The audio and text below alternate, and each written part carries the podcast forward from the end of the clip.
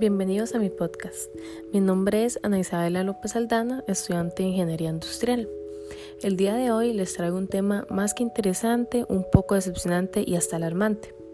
Pero empecemos con algo un poco más ameno, el arte y la cultura. Como todos sabemos, un virus afectó al mundo este año, así que lo más pertinente es hablar sobre la cultura y el arte en momentos de crisis y pandemia. Empecemos.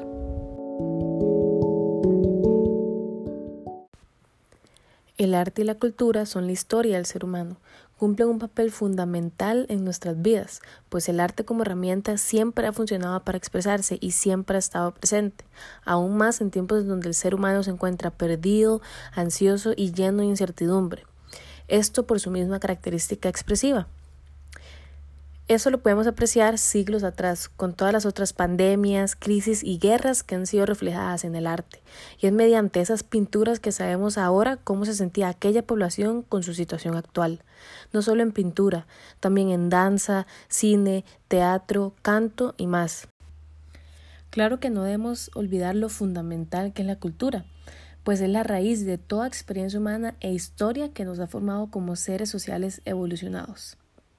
Ahora que sabemos lo importante que es el arte para el ser humano y claro, lo fundamental también de la cultura, entremos al tema más preocupante, el recorte hacia la cultura.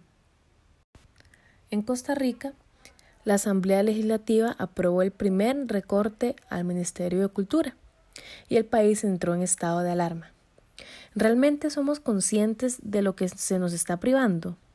La cultura, tan esencial y base para toda sociedad, este recorte es consecuencia de medidas desesperadas que está tomando el gobierno por la crisis en la que se encuentra.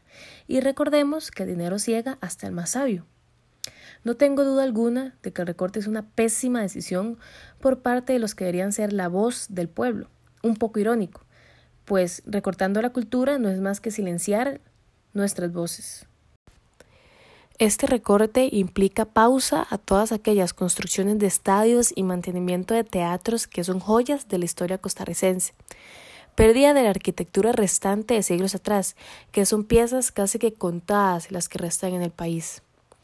Todo esto es un cambio y si no se fomenta la cultura y el arte, muchos jóvenes optarán por otros escapes y el aumento de criminalidad tal vez no sea una consecuencia a corto plazo, pero sí será una a largo plazo en todas las áreas en las que se quiera enfocar es simplemente una mala decisión, no trae beneficio alguno. Bueno, tal vez económicamente para algunos de ellos sí, y con ellos me refiero a los diputados, pero ese es un tema que prefiero no tocar.